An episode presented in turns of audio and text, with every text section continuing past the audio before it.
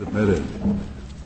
We'll hear argument next in number 917749, uh, Jose Antonio Ortega Rodriguez versus United States.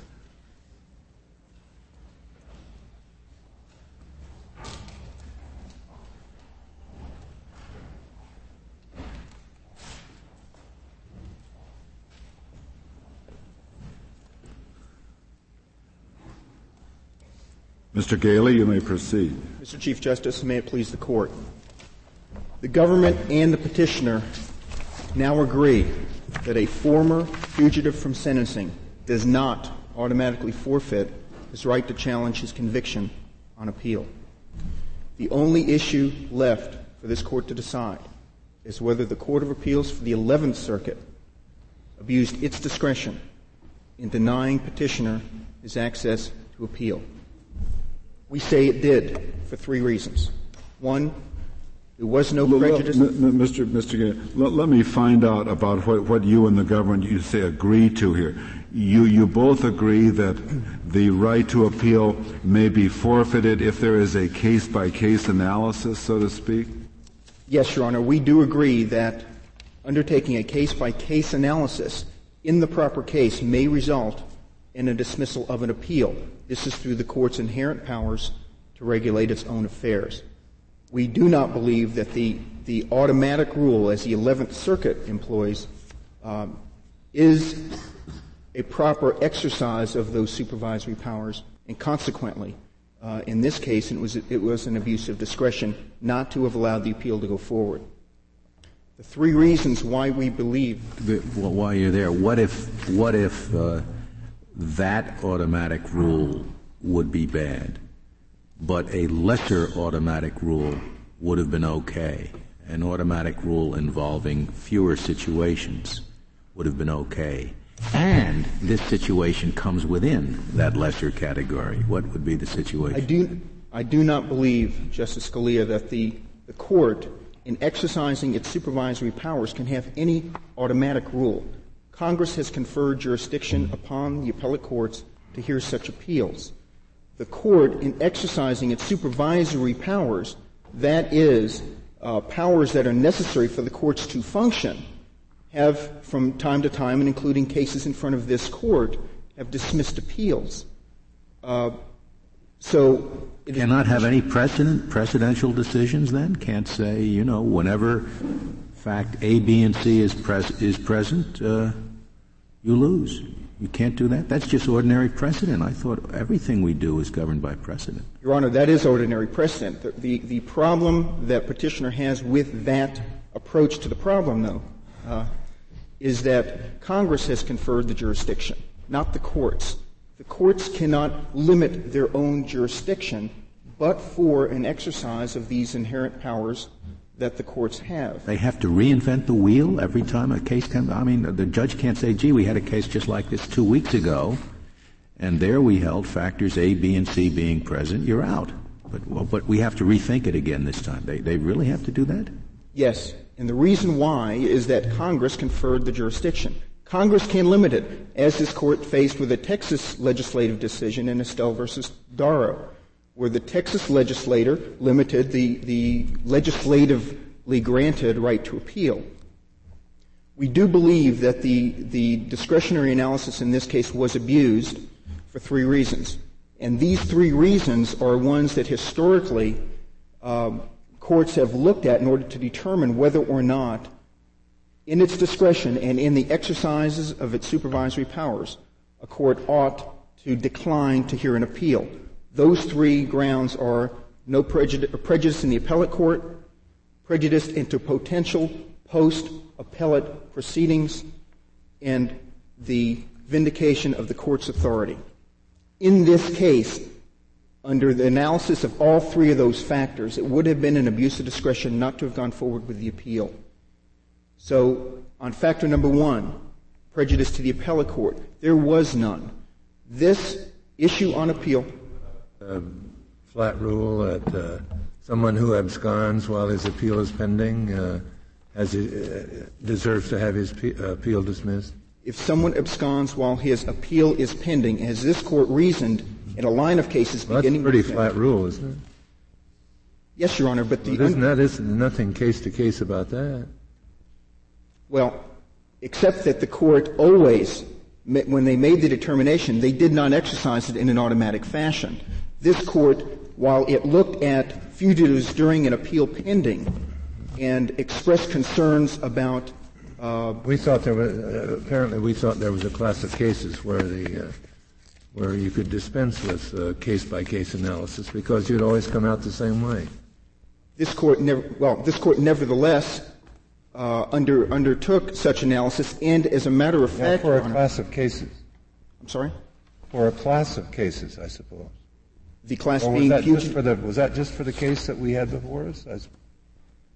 the, case, the class that Your Honor is referring to is the case where the fugitives are pending appeal, out pending appeal. The court has ruled on cases where fugitives have been fugitives at the time appeal was pending. However, in those cases, the court was reversing a favorable result at the Court of Appeals level. Nevertheless, the court did not take the position that automatically, because the fugitive had left during the appeal pending, that the court was divested of jurisdiction in some fashion. Rather, the court looked at the individual case and made a determination whether or not in this court's powers it ought to decline to hear the appeal.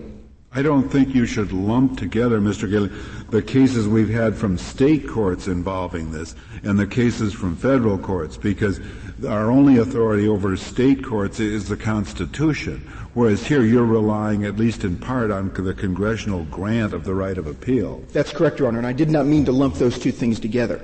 What I was merely trying to illustrate, inarticulately though it may have been, was that this court, even when the court declined to hear an appeal, it did not set down an, an, automatic rule. Rather, it, it made reference to the fact that it had the authority not to hear the appeal, but did not say that it was divested somehow of jurisdiction because the appeal, uh, because the petitioner was a fugitive.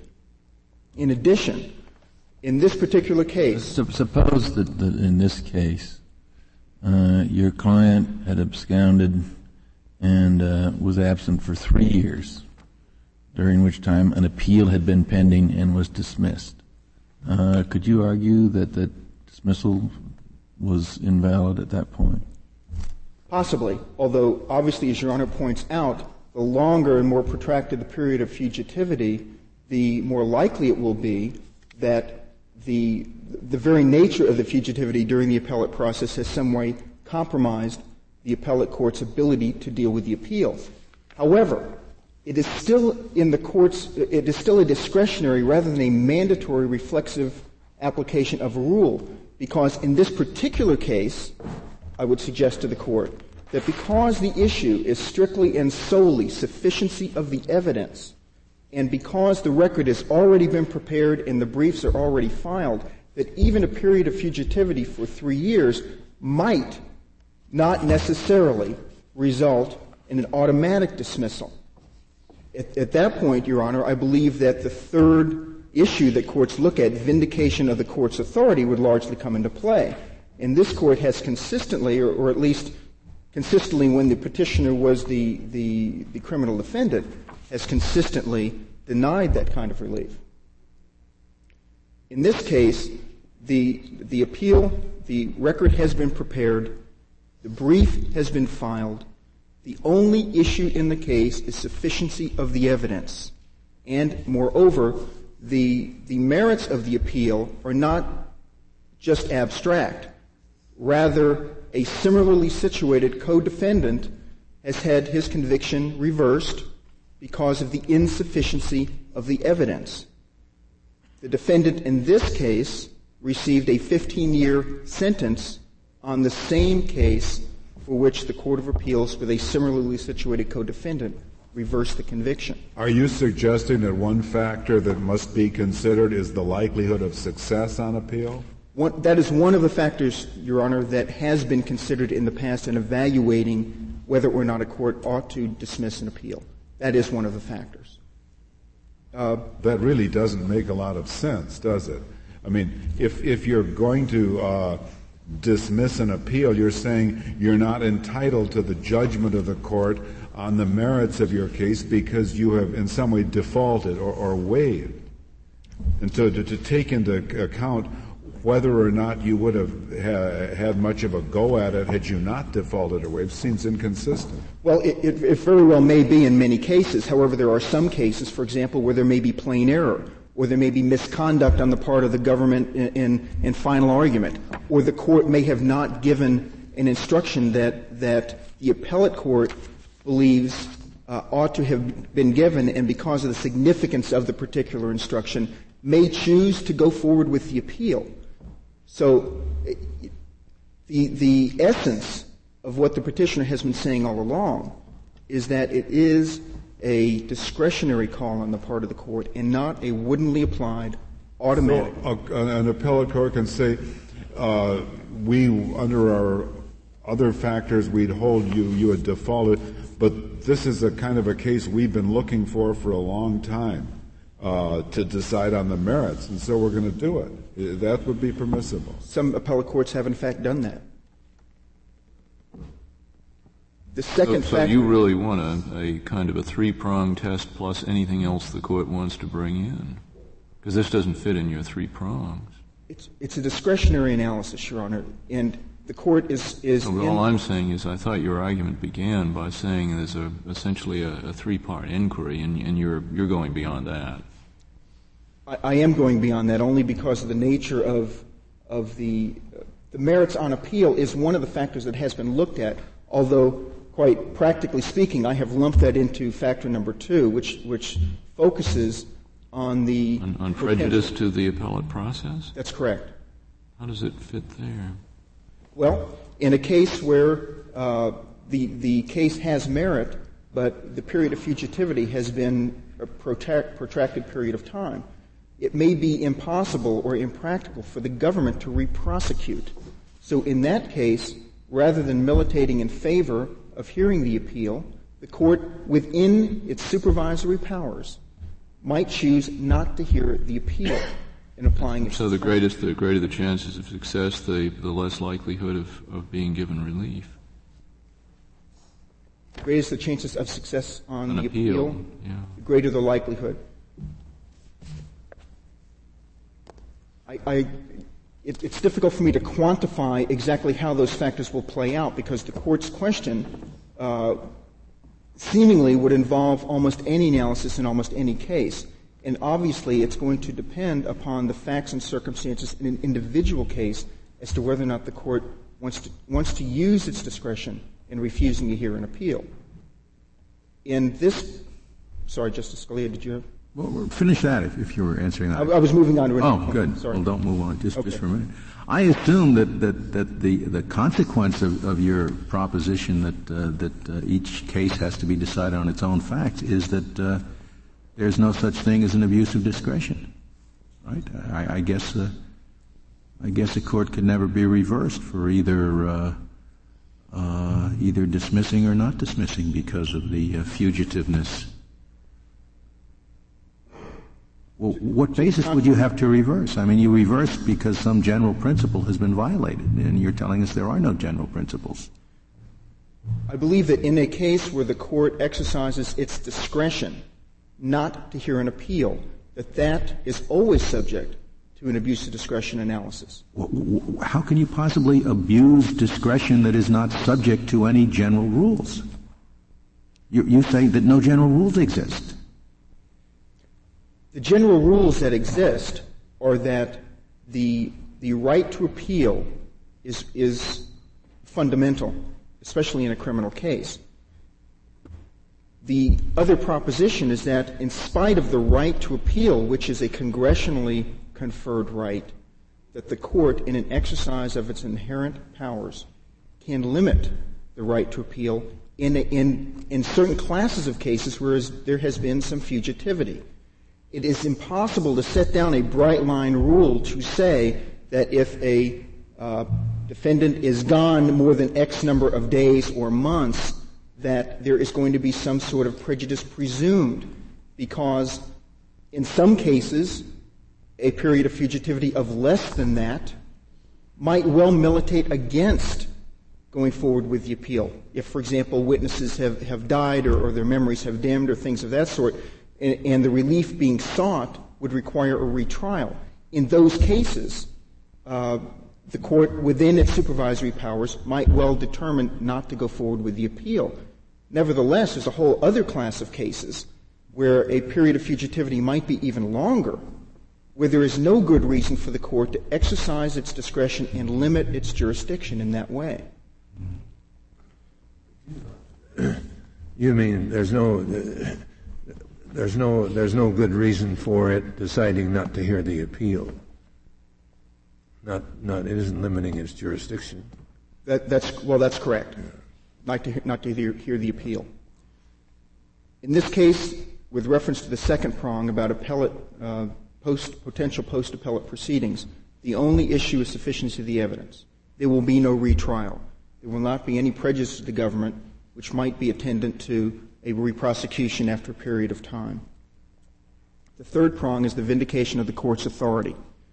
When you say the only issue is sufficiency of the evidence, you mean that no no question is being raised on appeal about it, uh, improper evidence admitted or that sort of thing? No, Your Honor. It's just strictly one question: Was there sufficient evidence to support a finding of That's correct. Which, which you say has already been decided. Well, it has been in decided party's case as to a co-defendant that, that is similarly situated. That's correct. The third prong is, is that other courts have looked at is the vindication of the court's authority. In this case, the petitioner has been prosecuted by the government, convicted, and sentenced by the district court for violations of contempt of court as well as Bond Reform Act violations. He has been sentenced to a period of 21 years, or 21 months, uh, incarceration for committing that violation. Consequently, the, the authority of the district court has been vindicated by the petitioner's uh, period of fugitivity.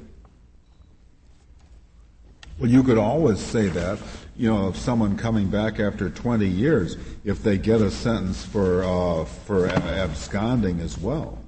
That's correct, but again, that is only one of the factors that, that courts have looked at, and only one of the factors that we believe are appropriate for inquiry. But you say that factor is satisfied by the appealing defendant in every case where he is sentenced to, for his offense of, of bail jumping or whatever it was. Not necessarily in every case, but certainly in a case where uh, the period of fugitivity begins before the appellate process uh, starts off, and he has not been a fugitive and has been available uh, to accept the consequences of an adverse ruling at the Court of Appeals. In those cases, well, of course, the only re- that, that really is fortuitous in this case. It's not as if your client returned voluntarily; he was caught. He was he was arrested.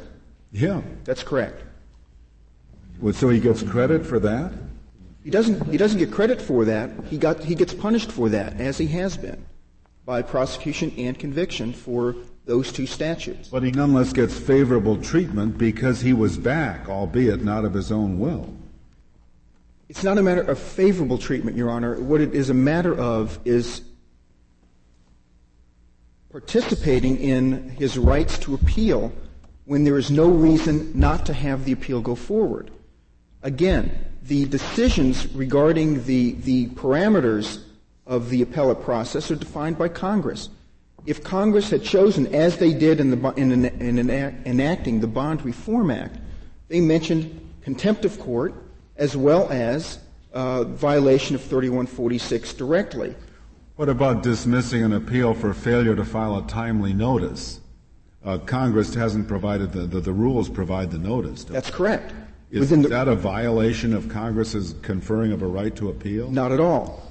Because within the rulemaking authority of, of the courts, uh, timetables and time limits can be established in order to regulate the, the appeals and the litigation before the court. That is not present in this case. No, but that is an example of a rule that certainly impinges on an unlimited right to t- take advantage of the congressional right. And what the government is saying is that the courts of appeals have rulemaking authority in this in this area too. Exactly right, Your Honor. However, the rulemaking authority cannot be in conflict with Constitution or with statutory rights, and can neither enlarge or abridge any rights that are thus conferred. I didn't understand you to make any constitutional claim in this case. We did not make a constitutional claim. Um, I'm trying to draw the distinction between the, the rulemaking authority of the court in a manner of regulating the appellate practice before it and deciding to have a blanket rule which, which exercises non-jurisdiction in cases where there has been a period of fugitivity. Would you say that it was an abuse of the court's discretion uh, in a case in which there had not been a prosecution for escape uh, for the court to say, look, I don't want to encourage the United States attorney to waste more court time on, on, on escape prosecutions, and I will simply uh, cut off the right to appeal. I will simply find the right to appeal waived, uh, and that'll that'll teach him a lesson. Uh, in that case, there would have been no independent vindication. Uh, so, would that be a proper use of the court's power to to vindicate its uh, its position? No, I do not believe that it would be. Well, if it wouldn't be, then isn't the answer isn't the isn't it going to be the case that in every case uh, whether a person has been prosecuted for escape or not, he could be. And whether bail has been uh, revoked or not, it could be. So that in every case, your third prong, in fact, is going to result in, in, in, a, in a finding favorable to the, to the party who now wants to, to, to the fugitive who now wants to appeal. I do believe, Your Honor, that that third prong is one of lesser significance than the first two. Primarily because Congress has, has spoken in the contempt statute as well as the Bond Reform Act statute in this whole area of vindication of the court's authority. Well, given the fact that Congress has so spoken, what kind of a case uh, uh, might result in a in a in an act of discretion favorable to uh, to a waiver conclusion as opposed to uh, a non-waiver conclusion? When would you ever come out against you? Focusing just on the third prong. Yeah. I suppose that uh, if the period of fugitivity directly uh, occurred while the appeal was pending, as this court has been faced with on several occasions, there I believe that that as a re- response to that, uh, the court would be within its rights to uh, dismiss the appeal. Why? I mean, they can still uh, go after him for escape. They can still revoke the bail. Why? Why does the court uh, need it in that case rather than in the case in which he appeals before, in which he escapes before the appeal uh, uh, has begun? Because the court has the right to regulate the matters that are before it. And in the in the hypothet that Your Honor poses, you're saying it's like direct contempt as opposed to indirect? It would directly affect this court or the appellate court's function. The Court of Appeals for the Why? They can go ahead and decide the appeal. The defendant is never in the courtroom for an appeal. The reasons why were set forth in the whole line of cases beginning with Smith over 100 years ago or nearly 100 years ago. Yeah, but I think you're, uh, you're undercutting that. I mean, you're, you're, I, I don't see why your rationale for, for prosecution and bail revocation doesn't undercut the, uh, the rationale for the so-called kind of direct contempt analysis. It's, it's not a direct contempt analysis. Rather, it is, it is an inherent power analysis where this court has the right to regulate the matters that are before it. And in the case where an appeal is pending before it, and this court recognizes that because the defendant is gone, he or she is not uh, available to accept the consequences of an adverse judgment, this court, in, in a vindication of its, of its authority, can dismiss the appeal. However, I do not believe that there is any case which holds, or, or by, by either the Court of Appeals or this court, that automatically, if there is a period of fugitivity at the district court level, that the Supreme Court or the Court of Appeals can just dismiss the appeal. Mr. Galey, can you explain to me why you, you are willing to concede, as I, as I think you have, that courts without special statutory authorization can establish time limits for filing of, notion, uh, of notice of appeal and say if you don't meet those limits, you are out? Without going case by case and saying, well, you know, this fellow came within two weeks, but there's a lot of trouble at home. It isn't a case by case evaluation. You have a time limit. That's it. Not at all. Now, why is it okay there, but it's not okay here? First of all, th- those rules that the court suggests are ones that are the product of, of, of thoughtful analysis and discretion and are the end result of, at least according to the rules of uh, appellate procedure in an appellate court context, a majority of vote by the uh, Court of Appeals judges. With reference to the appellate rules themselves or the criminal rules of procedure, this court and the Congress, Congress then adopts in statutory form those rules. They are there which, as expressions of the court's power to regulate the matters before it. This case, there was nothing before the Court of Appeals. I understand. You, you mean those, those rules would not, a court would not be able to have such rules unless they were submitted to Congress and, and made statutory? Is that, is that it? Not at all. You, you can have those rules. Of course.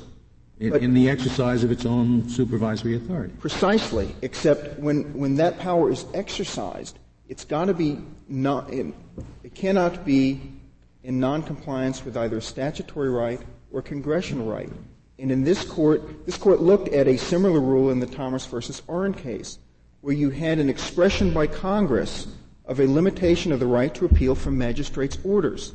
The court went to great lengths to ascertain and to conclude that it was not an arbitrary rule, that it was not a jurisdictional rule, and one of the things they looked at was the fact that in a recent case, the court had had declined to treat it as a waiver. But it did. But we didn't ascertain that it was not a rule, which is what you want us to ascertain here. You want us to say, since it is a rule, it's bad. No, I'm sorry if I've, I've misled the court. If that's the conclusion that you have, it's not that if it's a rule that it's bad, but rather when, a, when an appellate court attempts to, to use its discretion not to hear an appeal for which jurisdiction is conferred by Congress, that there, it needs to be done in conformity with its supervisory powers. And in this particular case, there is no reason for the Court of Appeals for the 11th Circuit to have denied the petitioner the right to have his case heard on a well, I, I wonder if, Yes, I wonder if that's true because his flight kept this case alive much longer than it otherwise would, would have been kept alive. He's gone what three years or quite a He's long. gone for eleven months. Eleven months. Well, for eleven months, because he wasn't present at the sentencing, he had a right to resentencing because he had to be present. Isn't that what? And therefore they resentenced. But that was all because of his flight that it postponed for 11 months. Therefore, the whole appellate process is 11 months behind schedule. That's, that's correct. So there was a, there was a, at least a reason why one could conclude that his flight had an adverse impact on the appellate process. Except the court didn't so conclude. Rather, the argument made below was that just by virtue of the fugitive status, he was precluded from an appeal. So there was not any sort of analysis at all done about whether or not the Court of Appeals, in its discretion, ought not to go forward with the appeal. They didn't write. They didn't really write an opinion explaining what they did, did they? Or I can't remember it. They, they merely they granted the government's motion to dismiss, and the argument on that motion was based on preclusion, not based on any discretionary analysis. Did the defendant have a right to be resentenced, or could the trial court have said, "No, we sentenced you in absentia, and that's it"? The, the trial court was convinced that. Well, did the trial court have to resentence him? The trial court did not have to resentence him. And had it not, then the appeal time would have run and he'd be out. If not, then the appeal time would have been run, had run and he would have been out. That's correct. What, what was the authority of the district court to reopen the sentence anyway? Uh, based upon the fact that the defendant was not present uh, and could not allocute on his own behalf, the district court was satisfied that the sentencing ought to be vacated and, and resentenced. Well, what's the authority of the district court to do that? Uh, the authority, there's a, a, uh, a case in the 11th Circuit which allows the court in its supervisory powers to do that. So the district court judge did you do can that. vacate the sentence at any time if the uh, defendant had been sentenced in absentia? That's the rule? Um, that, that is, that's not the rule. Rather, the court made the, made the determination, the district court judge made the determination. I'm, I'm asking what the 11th Circuit's authority says. In what circumstances can a district judge reopen a sentencing after the period for modification has run under the federal rules when, when criminal the, procedure? Sorry. When the court is satisfied that in, in the particular case, the sentencing ought to be reopened. And in this particular case, the district court judge did express so that the 11th Circuit says that, that any time a district court judge is satisfied sentencing has to may be reopened and it can do it despite the provisions of the federal rules of criminal district procedure? Court, the district court judge had the, had the discretion and still had jurisdiction over the case. The argument made below was uh, dealt with his presence at the sentencing as well as whether or not the court ought to have sentenced him in absentia since there was a question about uh, whether notice had been given. Oh, sorry. I, I, wouldn't think there'd be many cases like this uh, where uh, you can be gone for 11 months and still have a right to appeal. I suppose if, if, if you take off, uh, if, if the defendant takes off and stays away longer than his appeal time, why, normally he just can't take an appeal. And you don't uh, object to that. You say that uh, courts of appeals can, can, set times at which uh, appeals have to be taken. That's correct. And certainly Congress does can ha- do that by statute. So That's if correct. you're gone longer, if you run off and stay longer than your appeal time allows, you're out normally. Normally, that's Unless true, you Your can Honor. convince some district judge to do what happened here. Normally, that would be true. Thank you, Your Honor. Thank you, Mr. Galey. Ms. Wax, we'll hear from you. Mr. Chief Justice, and may it please the Court. Petitioner starts out his argument by saying that the government concedes that fugitivity does not automatically lead to forfeiture of an appeal. That is a highly misleading statement.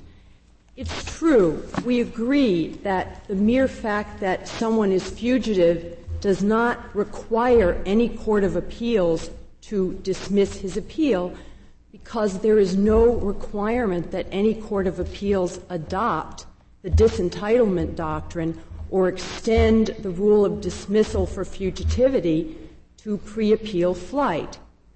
In that, Max, do you mind starting at the beginning? Is this case just a fluke? I mean, this man was resentenced when he didn't have to be. Is that right? Well, what's the authority for resentencing? Uh, it's a bit mysterious, Justice O'Connor, but as we understand it, we, we understand the district court to have, in effect, granted a 2255 motion, or that's how we think What's the petitioner's motion was styled.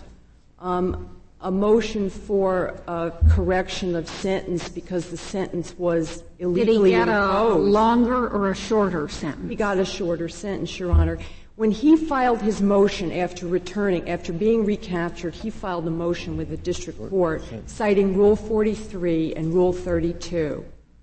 Rule 43, which has to do with proceedings in absentia, and Rule 32, um, which governs uh, sentencing, you know, procedures at sentencing, the right of allocution, the right to be informed of your right to appeal, etc. And as we Did the district it, court have authority then to reopen the sentence? Um, well, let's put it. I'm not sure is the answer. The government, the government did not object. challenge the authority? No, it did not. The government did not challenge the authority of the court to reopen the sentence. We did object to the reduction of sentence. It can be argued, we don't think that the, the, the uh, defect is jurisdictional. It can be argued that the district court shouldn't have resentenced him because, number one, he never took a direct appeal on the sentencing in absentia, but then you can argue that you shouldn't hold the defendant to the obligation to take a direct appeal if he's not there. Um, on the other hand, you could argue that this isn't the kind of error that can be entertained on a 2255. There are lots of possible objections that you could make, but the fact is that the judge did resentence him. Uh, we didn't object to it, and as we understood it, the Court of Appeals took that as a final judgment, as the sentence uh, that triggered his appeal and his The appeal of his underlying sentence. claim. Yeah. Took the second sentence. Took it the second sentence as Who, who was the the final district judge in this case? Who? Um, I, I don't. Judge King. Thank you. Is it uh, your position? Does the government have a position as to whether or not an appeal could be dismissed if the appeal is from 2255 uh, order, an order pursuant to 2255, and the escape or fugitivity was before the district court made that order? I.e., suppose this were 2255 yeah. proceeding. I understand what you're saying. Um, if we were to consider this, and once again, we're not sure what it really is, what animal it is, but if it was a 2255, um, in the sense, I think that we would take the position uh, that yes, be- because this was treated as the sentence in this case, the final judgment. Suppose it were 2255 proceeding. You'd take the position that yes, it could be dismissed on the ground of fugitivity, that it uh, that occurred before the 2255 action was commenced in the district court? Okay. If you're asking what our position is about dismissal of appeals from collateral attack, that's what you're asking. Collateral attacks. Um, the government's position would be well, first of all, the question is whether the Court of Appeals has a rule in this case that we're willing to defend of dismissal of appeals in these in those situations. And I think our position would be that if it's a true collateral attack, that uh, the fugitivity sh- uh, and the failure to take an appeal should be treated as an ordinary default, uh, procedural default, and that the procedural default rules should apply um, in those cases. Uh, but once again, it's not really our choice to make these rules. The question is, you know, what are the rules that the courts can make that are reasonable, that are within their supervisory powers? I mean, we're not standing here commending to the court one particular rule as opposed to another, um, because that's not the posture of this case.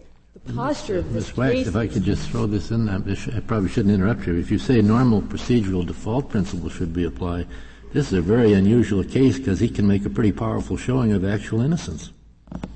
Your Honor, we disagree with that. He can't make a showing of actual. Oh, you don't agree the facts are the same as to his co-defendant? There is an enormous dis- uh, difference between actual innocence, the type that excuses procedural default, and falling short of proving something beyond a reasonable doubt. He's not entitled to a reapplication of the presumption of innocence when there's not proof beyond a reasonable doubt that he's guilty?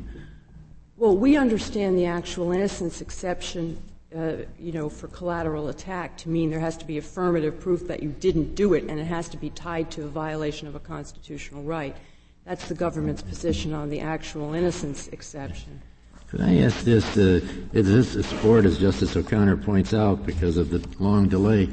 Would, would it have been proper for the 11th Circuit to dismiss the appeal if, after he was found guilty, say they sent the case to the probation officer for a pre-sentencing report and set the sentencing date six weeks later, after which the normal appeal process would run, and if he had fled during that six weeks period and been recaptured before sentencing on those facts, could they dismiss the appeal then? Well, I think the court, a, a court could have a rule which would allow it to dismiss an appeal under those circumstances. Even though the, the flight had absolutely no impact on the appellate process at all, or yes. even the sentencing process. Yes, the government's position is that courts of appeals may proceed to make, using their supervisory authority, to make blanket across the board type rules which do not have to proceed case by case and would encompass that what type if instead of, of a flight during the six weeks period, he committed another offense? Say he he uh, got drunk or, or something like that, violation of his, his probation. Could they dismiss his appeal for that? Well, I mean that. And why not? What's the difference between the two? I know I understand flight during an appeal or something that affects the proceedings. But if you make a hypothesis that has no impact whatsoever on either the district court or the court of appeals proceeding, is there still justification for dismissing the appeal? If it is pursuant to a general rule that has a rational justification that is that is reasonable in terms of the problem it's designed to address. There are three criteria we have for a general rule that committing probation violations is uh, is bad, and we don't want that to happen, so we'll just use dismissal of appeals as a remedy for it. That's certainly rational. Well, I think of, in terms of, uh, of committing probation violations, um, there, you know, it would depend, and I, you know, I, I'm not a master of probation violation law, but I think it would depend on whether, uh, you know, that exercise of supervisory authority conflicted with a rule of this court or a statute or uh, some, some body of law that this court has developed uh, to govern the particular area. And I'm if the answer was doesn't. no, in this case it doesn't. Well, if the answer was no, then then it would be permissible. But let me make a point about that. dismissal is sort of an all-purpose weapon to deter improper conduct. Well, the answer is yes, but let me make a point about that. Anytime this court decides that it doesn't like the way the courts of appeals are exercising their supervisory authority under Rule 47, it doesn't have to make a finding of unreasonableness, of conflict with a statute or a rule or a constitution before it can act to impose a uniform national rule on the courts of appeals. And the fact is, if the court validates or permits the 11th Circuit dismissal rule to stand, it's not really committing itself to any to the next extension of that rule in the next case because certainly i mean do i really have to buy into the into into the one if i buy into the other? I mean is isn't it a perfectly reasonable distinction between uh, uh, uh, parole violations uh, uh, that that fugitivity uh, during the course of the of the trial or before the appeal has been perfected demonstrates a, a contempt for the uh, judicial process that's in front of the court. And the court is not punishing evil doing at large, but punishing evil doing that has to do with this very proceeding before this very court system. Well, to the extent that dismissal. So it is tied into the particular case, isn't it? Well, no, it's tied into the sorts of interests that this court has recognized as, as valid that, are, that the courts can vindicate through supervisory rules with regard to, to you know, fugitivity. I mean, it, it, we, you can't dismiss for a parole violation. If you can't dismiss, it's because there's really no good reason. There's nothing that the court is accomplishing by doing that that this court is willing to accept. Well, Justice Stevens gives you a situation where nothing good is accomplished by, uh, in, in, in a practical sense, by dismissing for the fugitivity either. But that's no time's been lost or anything else. But that's to assume that courts have to proceed case by case, that they have to look at the circumstances of each case.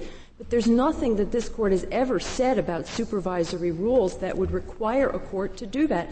Well, does, Ms. Ms. Wax, doesn't there have to be some connection with the appellate process? I mean, take Justice Stevens' hypothesis a step further.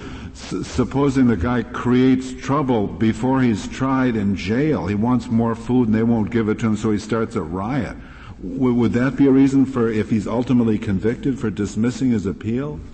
Of course not. It, it has to be. It has to have, as a general matter, some effect on the appellate process. Well, it has to involve a flouting of the appellate process. Well, what, what effect does the uh, f- uh, pro, uh, probation hypothesis given to you by Justice Stevens have on, on the appellate process? Well, I mean, I think the answer is it doesn't have, you know, a similar effect to fleeing the court, and in that sense, uh, it's possible that it wouldn't be a valid exercise of, of supervisory authority. But my point is that whether or not it, it, were valid and there were a good reason to dismiss because of this, you could have a blanket rule. Oh, it's a, it's a rationality standard. Yes. The, the, the, rule the Court of Appeals adopts has to be rationally related to the integrity of the court process. Is that, is that what it is? Right. To the, to the, to the order, orderly uh, functioning of the appellate court process? Right, to the orderly functioning of the court process. What the way would this you do? court what would you do it, if there there was a there were a rule or a line of decisions which required dismissal of the appeal if there was an attempt, abortive attempt to escape? Well, it depends on how much weight one puts on this court's statement in its line of cases that flouting the, uh, the authority of the court is an independent reason to dismiss. I think, you know, one could argue that that wouldn't rise to the level of a su- sufficient flouting of the court's authority. Uh, I think I think that you could make a distinction between that case and true fugitivity because in true fugitivity, someone just removes themselves from the court's authority, succeeds in removing themselves, and thereby, in effect, displays their unwillingness to submit to the court's uh, jurisdiction. Well, does the rule control. have to relate at all to uh, flouting of the appellate court's authority? It's the appellate court that's adopting the rule. Or do you take the position that the rule can encompass some flouting of the district court's authority, even though the district court didn't see fit to enforce any such discipline. We do think that it can uh, take into account um, possible the possibility of prejudice both to the appellate court and the trial court. Our submission is this: Must there be prejudice found? Not in every case, Your Honor. We think that there. You think the rule can apply as a blanket rule in the absence of any prejudice in the particular case?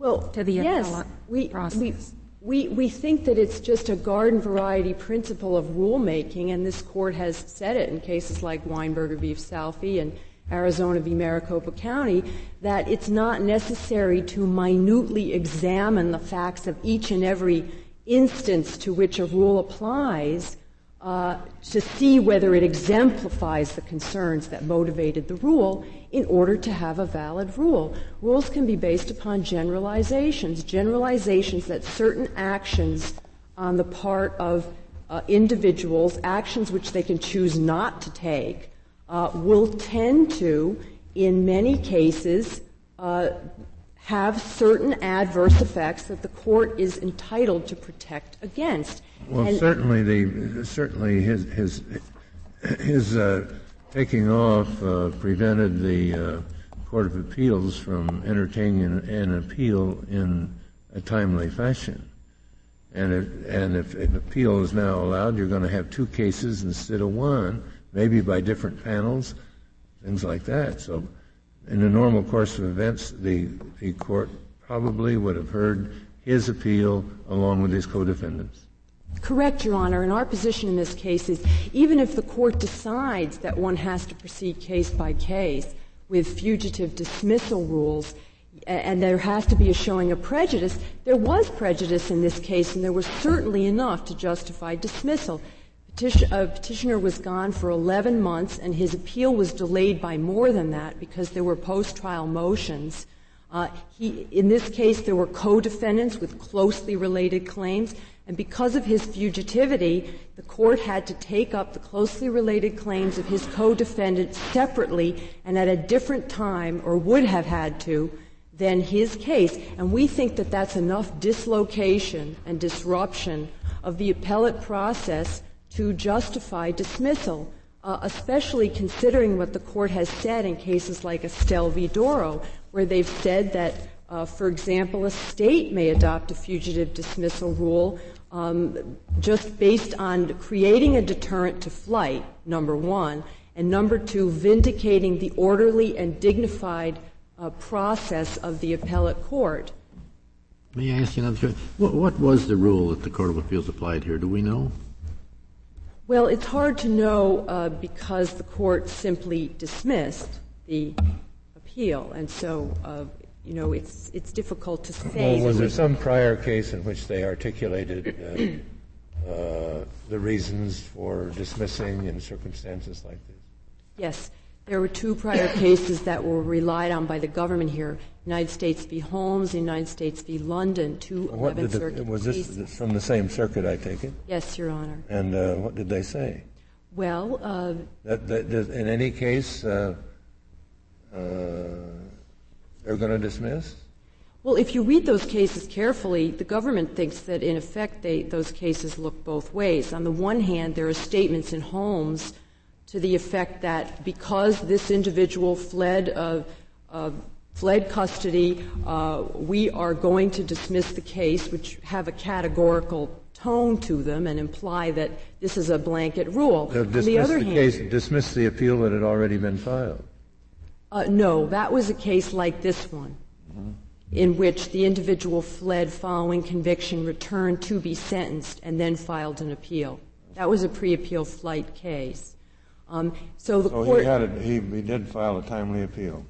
Yes. Well, that's the whole point of these cases, as, as you pointed out earlier, Justice White. Individuals can hang up these cases in the district court just by choosing to flee prior to sentencing, not showing up in their, at their sentencing. They can keep the court, case pending before the Court of Appeals, prevent it from going before the district court, and prevent it from going before the Court of Appeals.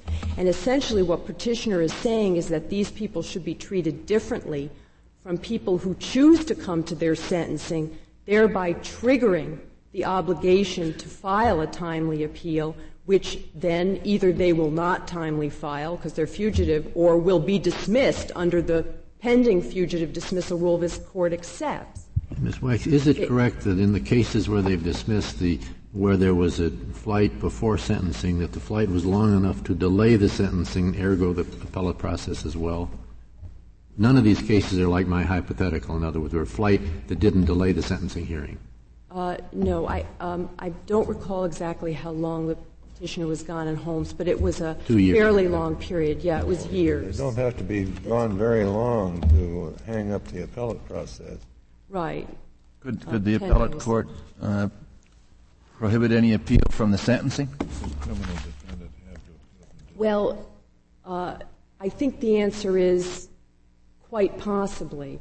The Fifth Circuit has recognized its authority to uh, not allow an appeal even from a sentencing um, where someone is sentenced after they returned. In the case in which it recognized that, it refused to exercise that authority. That was a case called United States v. Duval. Every other circuit that I know of has distinguished between uh, events taking place before the person fled, that is, during trial, and what happens after they come back. And they've just elected to extend the dismissal rule only to events pre flight, as is their prerogative. That's just a choice that the courts of appeals have made in fashioning a fugitive dismissal rule. Could they take it one step further? I think that unless it violates a rule or the Constitution and they think that there are good reasons to do that, probably it would be permissible that a person forfeits not just their right to take an appeal as to prior events, but their right to take an appeal as to a sentence. But it just hasn't been applied that way. Ms. Wax, you, you, you were frightening me a moment ago when you seemed to be en route to saying that we really don't know in this case whether they were applying a rule or indeed were engaging in case by case uh, determination. I mean, did we take this case just to decide whether their case by case determination was correct? I thought at least there was agreement here that, uh, that, that a rule was being applied. But you say maybe not. This is an overwhelmingly insignificant case, if that's so. Uh, well, more more so than I had thought. It's it's not insignificant. Well, let me answer your question first. It's not insignificant, Your Honor, in the following sense. The First Circuit has ruled that they are absolutely they have no authority to dismiss where the flight is pre-appeal, the person flees and comes back before they're sentenced. So you at least took this case to dispel the, in our opinion, erroneous view that no court of appeals has the authority to dismiss a case under those circumstances, whether they go do, case by case okay. or as well, a mandatory rule. That's comforting. Uh, we can we can at least com- accomplish that much, Justice Scalia. Um,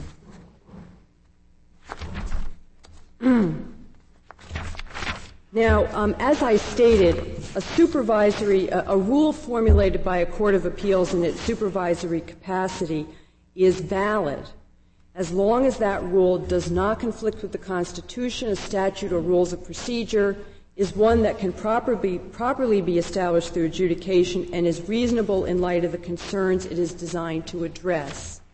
And I would just, as, as a respect to uh, the authority to establish these rules through adjudication, I would just like to point out that that authority is expressly conferred by the Federal Rule of Appellate Procedure 47, uh, which says that uh, in all cases not provided for by formal rules promulgated by a vote of the circuit justices, the Court of Appeals may regulate their practice in any manner not inconsistent with the federal rules of procedure.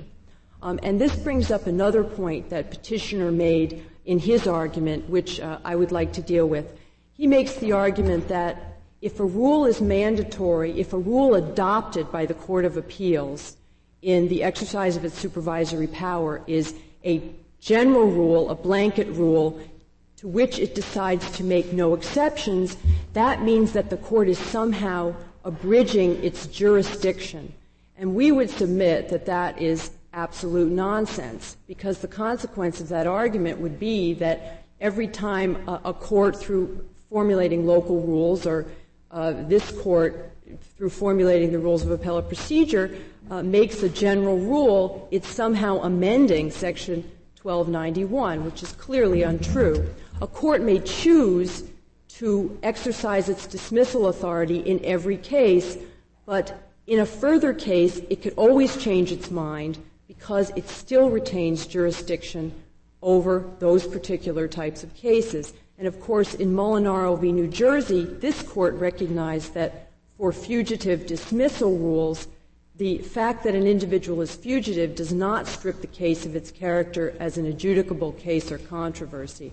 So the issue of lacking jurisdiction is just, it's, it's a straw man in this case. Just out of curiosity, how big a problem is it? How often do these dismissals occur? Do you know? Do you have any idea statistically? I, you know, once every year or two, or? Well, they've occurred in every circuit. Uh, well, I can tell you, at least 12 times, Your Honor. Uh, and there was one in the First Circuit that were Twice correct. some. Yes. Uh, right. Yes, and ha- they have occurred, there have been four or five cases in this court or more uh, involving this problem. Now, finally, the most important point in this case is that the rule implied, applied in this case, the rule of pre appeal fugitive dismissal, is reasonable in light of the concerns that the court s- sought to address. Um, there have been a number of justifications offered for the dismissal of fugitive appeals, and in the cases in which the courts have dismissed pending appeals, and this court itself has validated that rule of the dismissal of pending appeals. And most of the justifications offered in those cases apply with equal force to, to cases in which the individual flees and returns prior to sentencing and filing his appeal. Do you know whether the uh, United States Attorney uh, appeared personally to oppose or filed a piece of paper himself opposing the motion to resentence? He was there, Your, Your Honor. He was at the resentencing, and he opposed. Oh, at the resentencing, but was he was he at the when the motion was granted? Yes, I, he was I there. See the last paragraph of the public defender's uh, statement says, "I am uh, the United States Attorney opposes this motion." Right. He opposed it, but it's our, he opposed the reduction of sentence, Your Honor the reduction from well, 235 right. months to there, 188 months. Was he there to oppose the granting the motion to? He was there. The, there is a transcript. I believe it's in the joint appendix. Yes.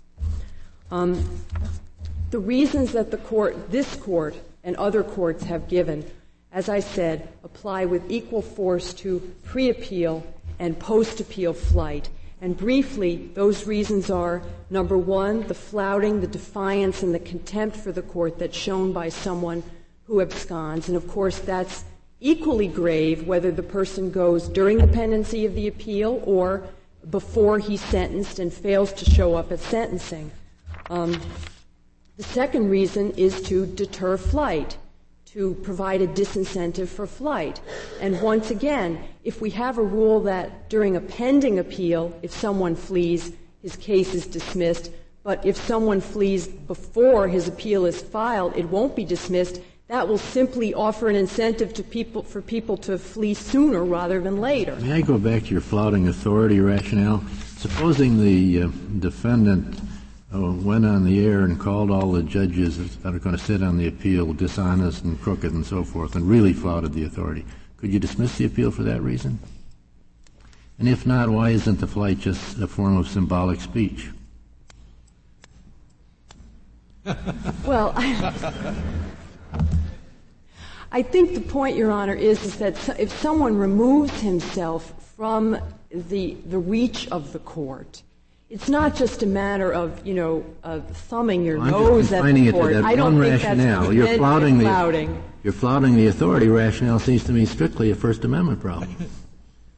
well, I, I understand the rest of the reason if you delay and all that, but I think this would come under a speech act rather than a speech, Your Honor. I, well, this would be O'Brien. The O'Brien test would definitely apply here. What if he burned um, the flag? Could you dismiss his appeal for that reason?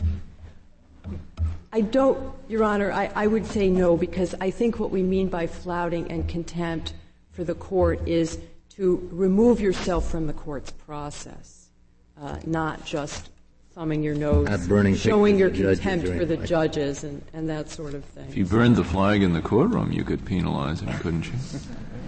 You might be able to do that. Well, I'm not sure after this courtroom. court's case. I, I mean.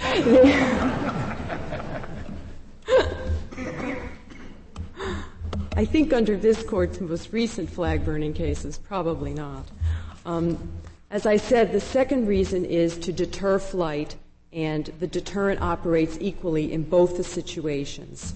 Um, and finally, dismissal promotes the orderly and efficient operation of the courts and protects against adverse effects on the prosecutor and on the court. And those adverse effects can be felt not necessarily in every case, but potentially in as many cases and as severely, whether flight is pre appeal or during the pendency of the appeal. Um, if the court has no further questions. Thank you, Ms. West. Case is submitted. The Honorable Court is now adjourned until tomorrow at 10 o'clock.